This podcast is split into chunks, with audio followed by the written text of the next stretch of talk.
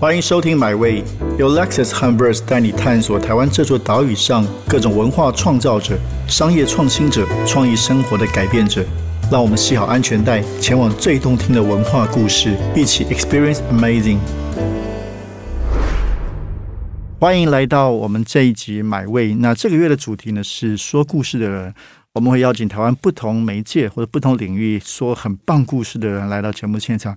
那当然，为了这一集的主题，我们特别邀请到台湾非常重要的纪录片导演杨立洲来担任我的好伙伴，是这个月的客座主持人。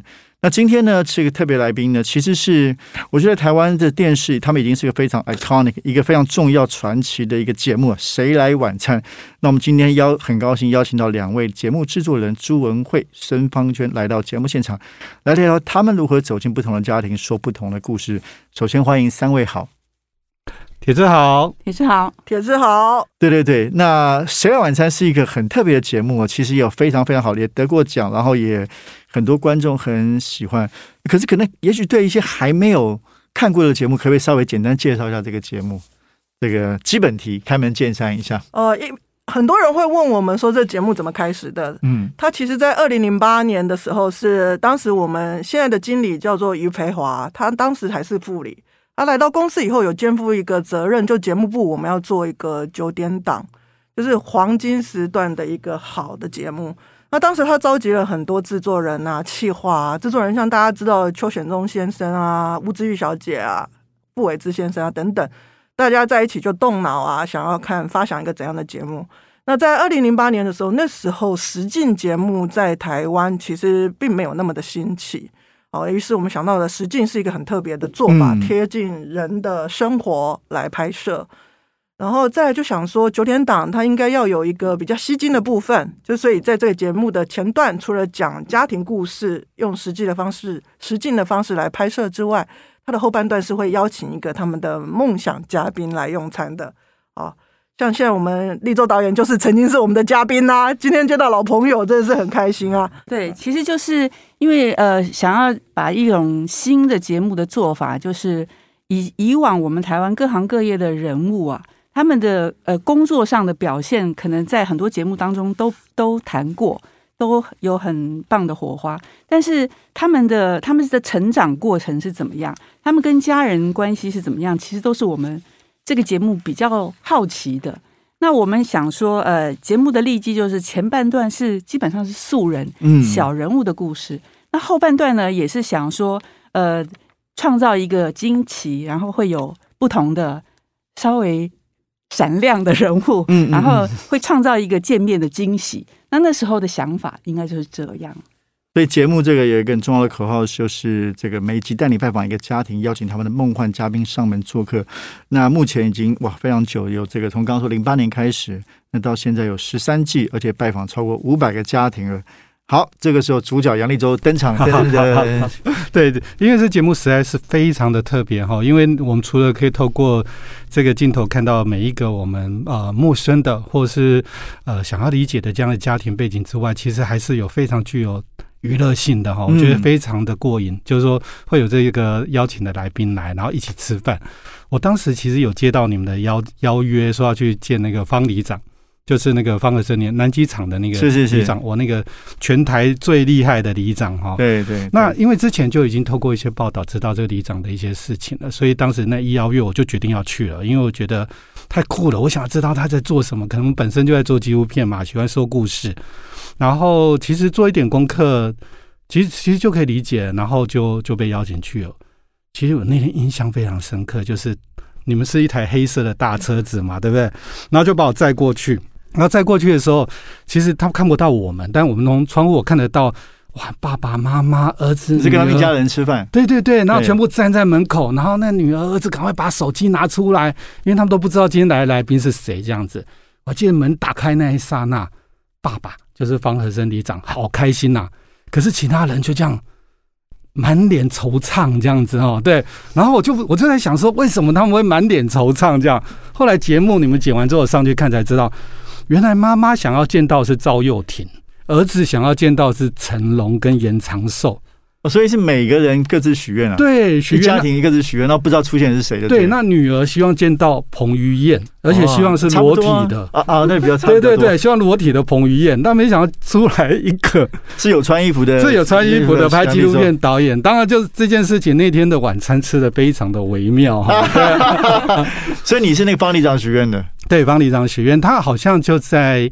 呃，你们节目去找他之前，他刚好去看了我的电影。哦，所以他就想说，那我想见见这个哪一部呢？那时候？呃，我们那时此刻，我们那时此刻，对一个讲历史的，当然那金马奖五十周年，对对对，那我就去，那我就觉得实在太太有意思了哦，因为原来每个人都可以这么的呃疯狂的，然后去许出自己的愿望。那当然了，这个我的出现，当然让他们很。有点呃失落，但是我其实很开心呢，因为我那次我发现我认识真正认识的里长，然后再知道他做什么事情，对，而且我发现他做特别，他做的特别多，哎，多到你看有老人共餐嘛，还有图书馆，而且现在又不断进化了，还有那种青少年的一些飞行少年，我记得是开咖啡店，对，我都觉得他在做的是台北市教育局局长。或社会局局长在做的事哈，对，好，那我们回到刚好，我觉得刚好也许用立州这个例子来讲讲，比如说一集到底是怎么怎么出现，它整个诞生跟制作过程，可不可以跟大家分享一下？好，我们先讲立州导演刚刚那段很好笑的哈，我们通常啊，我跟方娟以前常常讲啊。来宾也胆子很大，我们就一台黑色的九人八，你也不认识我们，你们就敢上我们的车？是这样，好 好像掳人一样。对，我们两个常常在讲这笑话哦。不过，当然，因为我们那你们之前应该会跟这个受访者多沟通，因为我们呃，就是因为事前有联系啦，可能那个信任感是很重的。对对对啊。好，然后当然，刚刚立州导演讲讲到说，好像有一点失望之情，什么家人哦。不过我们的结论始终是哦，OK。每一集的来宾哦，这个家庭，呃，适合怎样的来宾是由老天来成全的。虽然我这样讲很玄，因为我们可能都会发出各项邀请嘛，那其实就是看谁先答应，好，那我们比较好赶快联系上。但是事后都证明，我们录出来的结果，您一定是那一天最适合的嘉宾。嗯，我其实是很开心的，因为我可以跟裸体的彭于晏摆在同一个讨论的平台上哦，这是我很骄傲的事情。果然年纪不一样，我是说爸爸跟女儿想象的不一样。哦，那那一开始怎么找家庭的呢？呃，找家庭哦，其实我们当然每一季都有每一季一个规划的那个想法，像像本季就有蛮特别的文化。对的，举应该都具体举例没关系。哦，像我们呢，在找家庭的部分呢，其实会从呃，就是比如说呃，他的事，他所从事的事情是特别的，比如说像是。啊，大家有看过我们这季有遗物整理师啊，还有养鳄鱼的那种呃，我们也报道过遗物整理师哦，是哦，对对对，就是他的工作是特别的，然后他可能全家都一起做什么呃卖火锅啊之类的，然后也许身心障碍，或是现在大家最喜欢的移居的主题，移居到台东，移居到离岛，可能我们会从一些时事或者是说网络上找得到的题材哈来下去着手。但是呢，最困难的就是在这些题材开发的时候，我们要一一去访。有人问我过比例，通常其实我个人啊，我个人做第一集的时候，我找了六十个家庭，就是这样社区六十个，可能谈了二十个，然后最后二十个里面才有一个哦排成这样子。其实它的比例是很低的啦，辛苦辛苦哦。但是我们刚刚讲到的说各。呃，他的工作职业或是他的家庭背景特殊，是可能是我们的切入点，但是到那个切入点之后，它其实只是我们的背景而已。所以晚餐特别的地方是说，我们通常在拍的是家人关系跟家庭故事。嗯，所以反而不是你刚刚说那个他的职业或者什么，反而是家庭里面那个是背景。比如说以立州导演去那个方里长家，他做了这么多事情啊，但我们接下来谈的是。他们的夫妻关系是怎么样的啊？父女关系是怎么样的？然后他们全家一起做的事情，他们全家一起可能跟着里长一起做一些事嘛。但后来女儿可能又开了书店等等，所以家庭关系是我们的重点。对，像这样子，如果你们去呃收集这些故事，那如果我觉得或我们听众觉得哇，我的故事也很棒哎，那我可不可以主动去推荐自己？的故事，我刚刚有说，我们最欢迎有人自投罗网啊！对对，但是就是我们可能还是要经过前面很很缜密的预防啦，因为就是拍摄的事情，不是说只有主角人物，我有我很一肚子心酸，或是我有我的奋斗故事而已。他必须要家人重要的家人都愿意参与拍摄。那这个这个常常会要经过一番说服，因为不见得说每一个人都能愿意在镜头面前袒露自己的心情或是故事。讲到这一点，就是刚好是也是我们立州导演的专长啊，就是说让大家愿意袒露自己的心声，去去跟你这个镜头诉说故事嘛，是不是？所以你怎么看这个节目？他在这方面的。其实这节节目我觉得非常的难，因为像我们做纪录片，常常就面对是一个单一角色，偶尔可能多一点而已。可他面对其实谁家晚餐面对是一整个家庭，因为毕竟要到人家家里去吃饭嘛。那整个家整个家庭，他可能对于自己的故事或者自己的样貌要不要被显露出在荧幕上面，其实都有不同的考量。对，像我们自己做纪录片，其实这部分也是我们非常困难部分。所以像我们公司啊，呃，我们找的导演啊、摄影师啊。其实是会挑的，我们会挑长相，因为长相啊，不能太可怕。不是长相一点特色都没有的，对我们对于那种完全没有存在感哦，就是对，是是很很很喜欢。像有一段时间我在拍纪录片，在八八风灾灾区，然后拍了一段时间之后，那个被我拍的人就问我说：“导演，请问你们的摄影师是英雅人士吗？”就是因为我摄影师从头到尾都没有讲话嘛，对，所以其实很困难，就是如何进入到。不是单一角色，而是整个家庭，所以其实非常佩服《谁来晚餐》。对，而且你你你是可能一年做一到两部，从中前面要很长的，你做你可以做田野跟培养感情。你们是这个对不对？一年要做这么多部，要去获得这么多家庭的信任，其实很不容易的事情。对，这个这个真的很难呢。你看，我们光填掉，可能你们就已经做十集了。对对对对对。所以其实啊，对我们来讲啊，我们在现场拍摄哦，人家想《谁来晚餐》拍这样子的。一小时的节目到底是多少人去拍？你们猜多少人去拍啊？几个人吗？哎，其实我我们在现场，哈，你有在现场啊？不过你的是例外的场景，例外，你的是 晚餐的。呃，准备晚餐的那个场景是最我们最盛大的时候哦，难怪我就觉得好多鸡，然后又崩面啊。为什么？那为什么那那场比较特别？因为那一场的吃饭场的时候有来宾嘛，然后也有家人很多，通通上桌了，所以我们需要双机以上的敬畏来。哦，是因为家人太多。对。当我们平常贴近他们生活去拍的时候，很多人不都不知道，我们其实只有去两个人。你们看到这样一小时的节目，其实几乎都是只有两个人拍出来的。哪两个人？一个就是气化，他在这边问问题；那一个就是导演兼摄影跟剪接。所以每一集的《谁来晚餐》几乎都是两个人拍出来。哇，哎，真的很很难呢。对，而且影片里面这些角色其实面对镜头。都非常自然的显露出来，因为包含他们跟自己的呃成长故事啦，或者是甚至被摄者都会有一些家庭成员之间一些冲突矛盾，对矛盾冲突。然后其实你刚刚提到人人少，其实有人少的好处啦，就是相对而言都比较亲近。但是怎么去说服他们？这些拍到的东西怎么被呈现出来？呃，我记得我刚开始做晚餐的时候啊，其实因为我本来是做儿童节目，就是。比较单纯的访问，比如说去哪个地方导览，什么事情啊？台湾的乡土故事。可是你进入到晚餐的要求，就是就是可能你要想到一个 topic，然后怎么样去找到题材去破解。我记得我那时候就就很大胆，我就想说，那我来找一个戒酒家庭好了。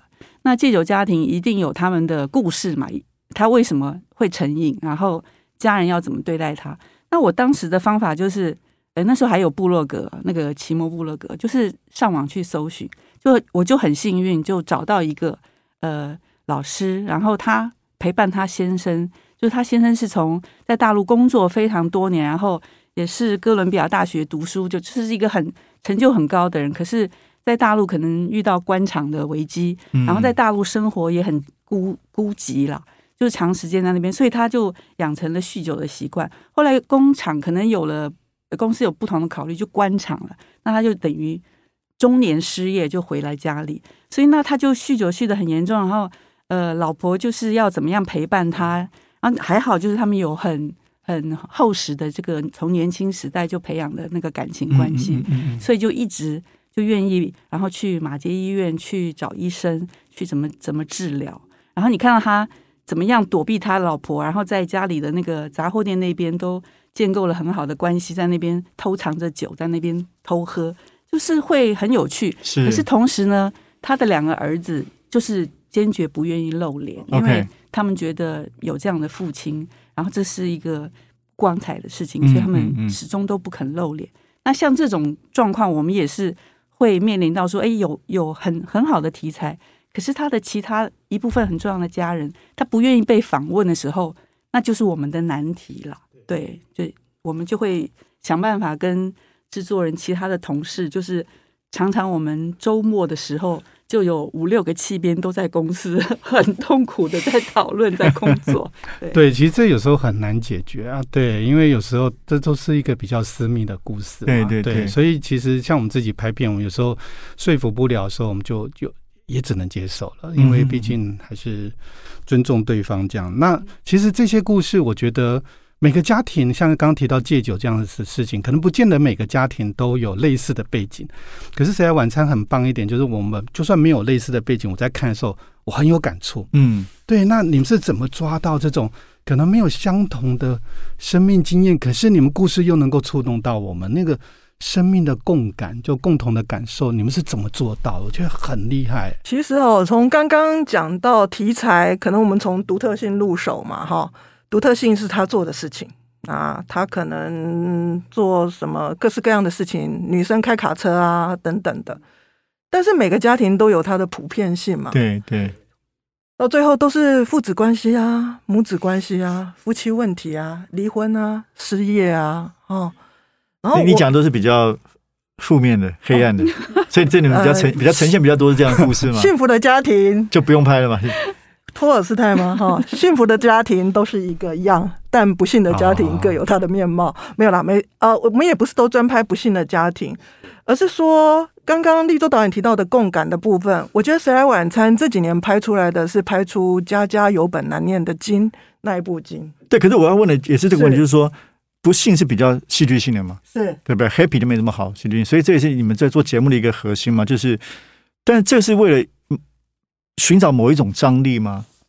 要不然没那么好看。每个如果都很幸福家庭，是不是就没那么好看？其实我们都有共同看过戏剧片嘛，对，喜剧，然后成功的故事其实就一闪而过。对，但是当你呃呃家庭面对一个困境的时候，通常就是会，它是一个很强的钩子，是是，因为你你就会好奇说，他怎么把自己陷入了这样的困境？没有错。然后他。他现在该怎么办？然后我们这个进行式就会越拍越有趣。嗯，那像昨天刚好我们有一个气编，他就是来来又遇到障碍，说想要放弃这个题材了，因为他就说他他呃本来是拍一个万能的先生，然后还会帮老婆画眉毛，家里什么工具什么什么都很棒的一个人，可是呢，他现在他就陷入一个困境，因为他就是接受了他呃不太 OK 的岳父。跟离婚的岳母，但他们两个还还是住在一起，把他们两个接到家里来住。然后接到家里来住之后，就是他发觉事情并不是他原先想象的，他就是跟他们呃好好的相处就好了。其实问题不是这么简单。然后他的两个小孩呢，刚好都到一个六年级，一个国中生，就是到了青春期了，然后就是完全不受他的掌控。然后跟他们很难沟通，所以他就是人生走到一个这样困境，他不晓得该怎么办。嗯，那他想到的一个方法就是，他可能要去找一个新的环境，然后脱离 他原先想要承接的岳父岳母。嗯嗯嗯。可是呢，就是这个事情就是还在进展当中。是是。那我们的七边就是会烦恼说。哎呀，拍下去到底有没有亮点？开始自我怀疑。我觉得我们气边常常碰到的问题，就是一路拍摄一路碰到的自我怀疑的状态。嗯，其实这个整理过程也蛮重要的，因为这个就是说故事里面的困境也会是观众的困境啊。对，那我们倒不是说我们要去看特别令人沮丧啦、悲伤的故事，我们搞不好可以在别人困境里面找到自己的一些力量的可能。我我觉得这是这一系列影片很重要一点。像我记。自己也做影片嘛，所以我知道那个是很困难的。像我记得有一次我要去拍一个老兵，然后他呃就是什么一二三自由日从韩国被送来台湾这种老兵，然后我记得因为田野调查一开始我们没有带摄影机，我就人去，想说拿摄影机会吓到他，然后就聊聊聊聊，他就决定煮面给我们吃。煮一煮，他就聊到他在大陆的老母亲，然后就哭的稀里哗啦。那时候我心里面的 OS 是：为什么今天没有带摄影机来？哈，对。那我们知道进展关系很好，然后就接下的第二天我们就带摄影机去了。然后没想到那天吃完面，晚上吃完面，他又开始跟我聊起大陆的老母亲，然后又开始哭得稀里哗啦的。我就说：天哪，太快了吧？怎么第二天就来了这样子？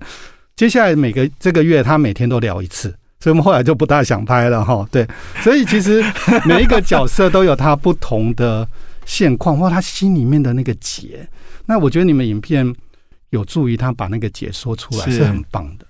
真的，谢谢立州导演哦。我也是这几年来，我自己有个结论啦。我觉得每个人哈，我们采访的对象，嗯，不要说采访的对象，其实每个人都有一个诉说自己的故事的那种欲望。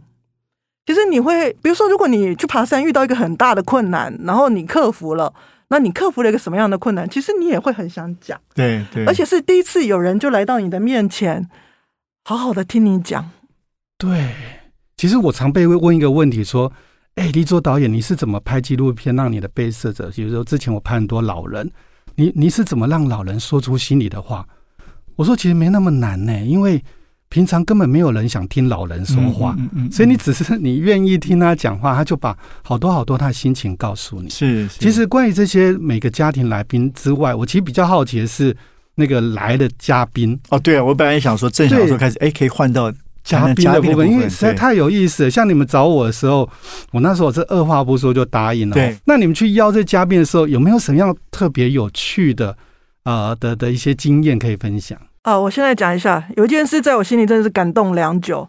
那时候我拍一个动物救援的家庭，他们是全家人都在救援动物的。哇！那问到来宾的时候，他们就说早年因为他们很爱他们的爷爷，爷爷想看潘丽丽，就是潘丽丽小姐的主持的节目，孙子很孝顺，就带了爷爷去了，爷爷奶奶去了。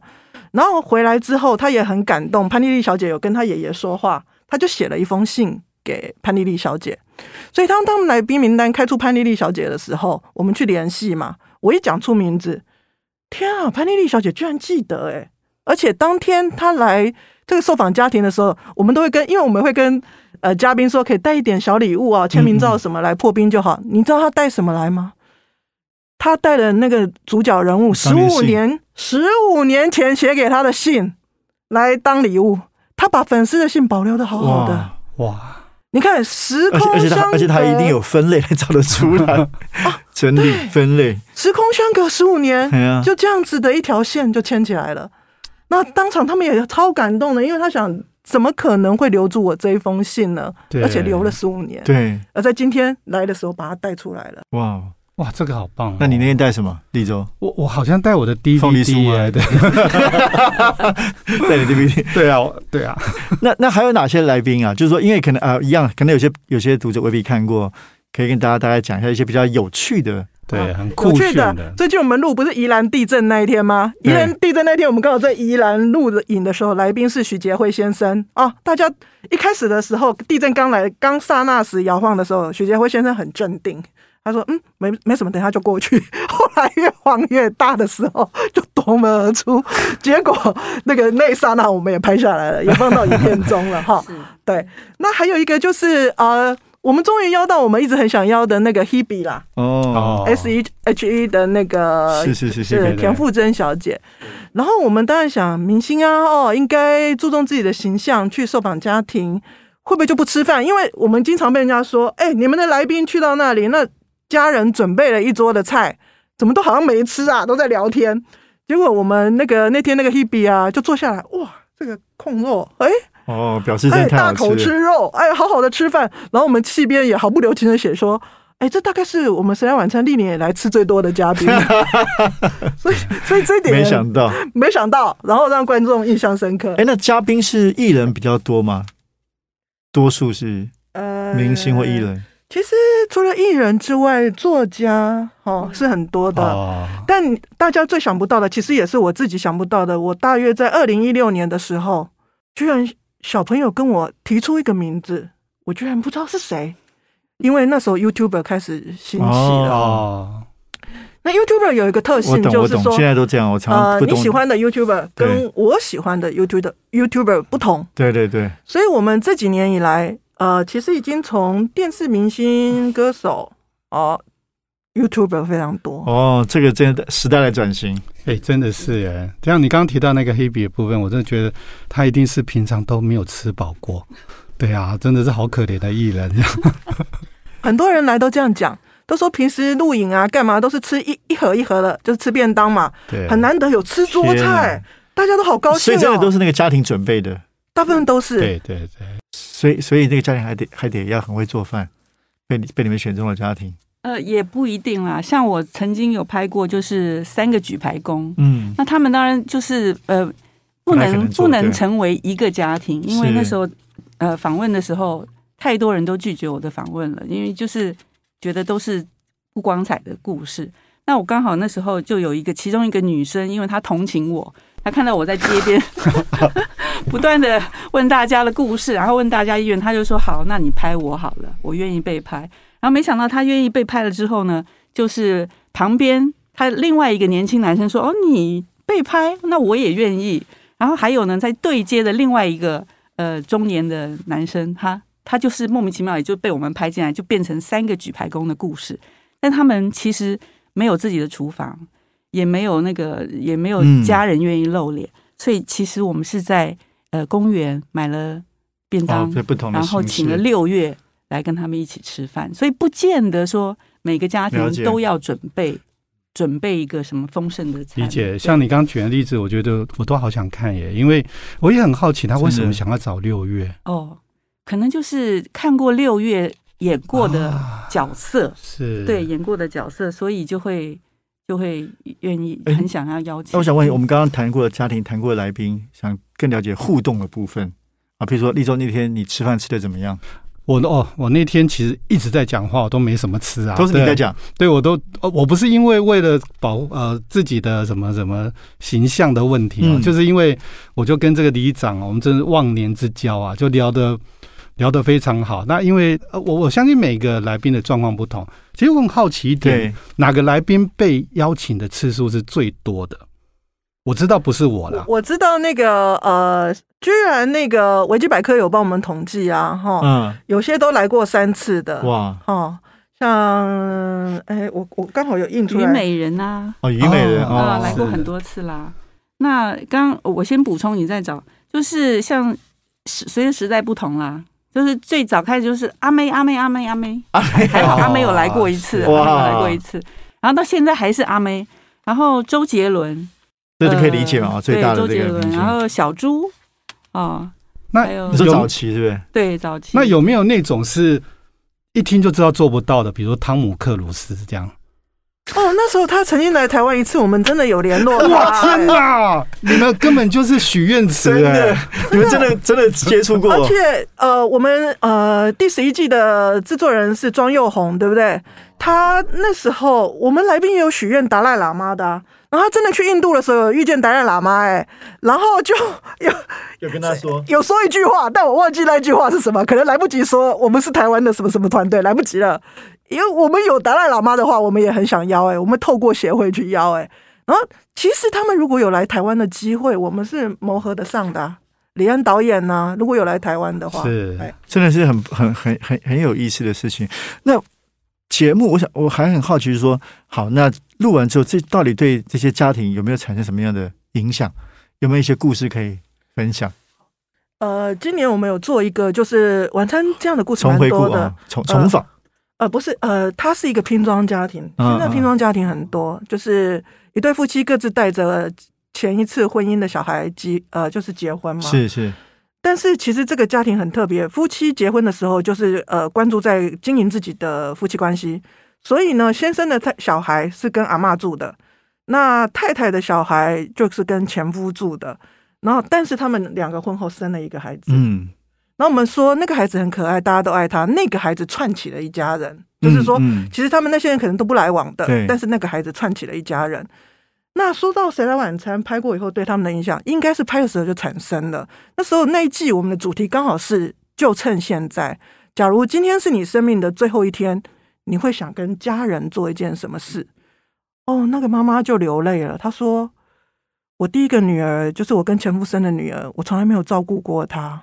如果有机会的话，我想做一顿饭给她吃。”嗯，那我们就联络到那个女儿了。然后真的，那个妈妈就在那个下午跟女儿单独约会，然后就做一顿饭给她吃。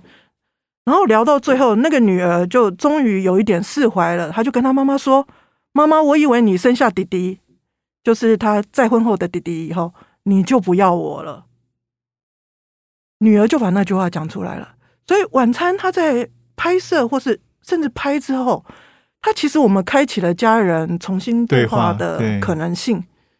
如果没有这一次的这个起因跟这次的拍摄。他们可能就一直就不会再联络了。是我我相信这个节目会做的这么这么多年，它就是一个非常优质的节目。它其实你刚刚提到那样例子，每一个都是令人非常感动的哈。其实这晚餐是一个很棒的一个平台嘛，毕竟每个家庭都有一顿晚餐要吃，但也不见得每个家庭都有办法聚在一起吃晚餐。但是反而是透过我们公共电视这样一个节目，让我们可以聚集在一起。可是我更好奇的是。这么巨大的，每个礼拜都要出一集的节目，你们有没有开天窗过，或者是突然间失误了，然后该怎么办？开天窗应该不太可能。先讲疫情这次的影响哈，对啊，我们就像立州导演嘛，跟我们约好了，对不对？今天要录了，对不对？前一天晚上就来跟我们说啊，我确诊了，我家人确诊，全组人解散，改天再说了啊。还有那种车子啊，明明就开到垦丁了呢，都开到垦丁了呢，受访者出来跟我说，悠悠说啊，我确诊了。全车人在从垦丁开回来，现在这个太多不确定，太多不确定。然后我们所谓开天窗的话，其实呃，虽然讲《三晚餐》两个人拍嘛，可是我跟方娟各带十个七边，我们一年要各带十个，对，我们一年要做三十九集，啊，很难几点，非常难几点，哈。然后呢，这三十九集里面，然后我们两个同时各带十个七边，其实在同一个时间，我们此时此刻可能有八组人正在外面拍，是。但那个拍摄期长可能快两个月吧，哦，但不是两个月都去拍，可能在两个月里面拍六到六到八个班，但有拍一年的，比如说我拍过一个跑船兄弟，哥哥跟弟弟都是船员，哥哥出海的时候，他们要一年后回来，弟弟是另一个时间出海，也是一年后回来，我们要 等到他们一年后通通回来了，才有机会吃晚餐。啊，因为这个题目真的也很特别，真的，一家有两个兄弟都去跑船了。对哦，那家人就有很多亲戚的误解，就说啊，令令 cam 紧哦，你们缺钱哦，不然为什么让孩子去吃这个苦？对，所以这是在制作上的一个困难。嗯嗯，也就是说，你们绝对不会让他这个没有办法播出，因为其实每个观众每天每个礼拜都在敲碗嘛，对。如果真的哈开天窗了，我们就会利用一招啦，神不知鬼不觉的重播一集，就重播一集，不然就是找几个人下去演这样。那在这个时代，就是说这几年应该也慢慢转变在更多不同的网络上的平台，YouTube 啊等播放。那这个对你们来说有感觉到什么样的影响吗？哦，当然有啊，因为以前就是直接看看收视率嘛，一般两瞪眼，但现在我们同时在脸书。然后还有 YouTube，然后我们公司还有他们直播的平台，对对对，就是三方加上电视同时播，那其实会得到非常立即的观众的回馈啦。就是你会感到那个共感性会更强，嗯，因为他们会觉得好笑的地方，或者觉得不解的地方，或就是直接就是在那边留言了。那我们有一个很优秀的小编，他就在不同的平台上奔跑这样子。对，其实其实我很好奇，铁志，如果是你，你希望这不是我要问的最后一题，被你问了啊？你的嘉宾是？哎，我没有想哎，你这样突袭我。这题目提稿先给三位，我想一下。好，那我们先我先让两位好了，两位制作人，你们都在都在帮人家完成这样梦想。你看，连汤姆克鲁斯对都在努力了，那你们自己希望你们的来宾会是谁？跟你们一起吃。我昨天晚上想了呃一下子，其实我立即有一个答案，但他已经过世了。其实我真的很想见黑泽明。哇，这位导演怎样拍出那样什么动人的电影哦？而且他，我是据说，我应该要去查证一下，看过他的自传还是新闻报道，他曾经自杀过十四次。大家都没有想过说他在受访之后，或者得到人生什么桂冠，砍成导演什么什么的，但他自杀十四次。那这样子的心路历程究竟是什么？内心有怎样的纠葛？这种都是晚餐想要探讨的。因为听说他的太太就会很注意，只要注意他开始地上有那种撕碎的纸屑，哦，或者他跑去洗手间很久不出来，太太就会冲过去去看那个情况。哦，这个呃，只要牵涉到家人，比如说有先生有太太，哎，这就是谁来晚餐的故事。那方娟呢？哇，我听了文慧讲黑泽明，我就讲不出来了。因为其实我们平常跟同事常在聊天嘛，都会聊到自己的经验。他们就说：“方娟姐，那你让我们拍，可是绝对不可能的。因为就是我，像我就很为难，我就没办法呃，在镜头面前好好的陈述我自己。我在镜头下面，我就可以胡说，都可以的，没问题。是，所以其实我还真的是想不出我应该邀请谁，我应该怎么被拍。对，所以我还是。谢谢了，立立立州呢？哇，我当然就是希望是裸体的彭于晏。好，那我回家继续想一下这个答案。今天非常感谢总编辑，不可以 没有，我逃脱，还没有想到哎。我刚我刚好认真想了一下，但是我 这个好好想想到时候跟你们说。对对对，因为我觉得今天这个对话非常有趣，不只是因为。立州导演刚好是你们嘉宾，而是立州导演做一个纪录片的工作者。那我觉得纪录片跟《谁来晚餐》其实是有某种，呃，我相信对很多可以呼应，对雷同，但是有很多工作方法不一样，但是都是要去去挖掘人们的故事，获取他们的信任，然后要跟社会大众沟通，对不对？你不只是听他们故事，你要还要跟别人说。用你们的方法跟别人说故事，那我觉得非常谢谢在台湾那个环境有《谁来晚餐》这样的节目。那如果还没有看过的观众朋友，或者错过哪些集，像我可能错过哪些集，就有现在有机会在网络上可以看到。那也期待大家可以去更多支持这样的好节目。那今天非常谢谢立州导演，谢谢文慧跟方娟，希望你们再拿下。更多的讲，被更多人喜欢这个节目，谢谢，谢谢。我也希望我在你们第二十周年的时候能够再去上一次哦。最近我们就可以来跟大家讲，赶快来邀立州导演了，还有那个铁志总编辑。哦，对啊，对啊，如果有这个荣幸的话，谢谢，谢谢，拜拜，谢谢。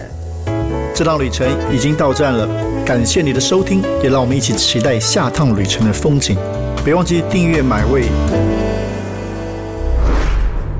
本节目由 Lexus 和 Verse 文化媒体联名出品。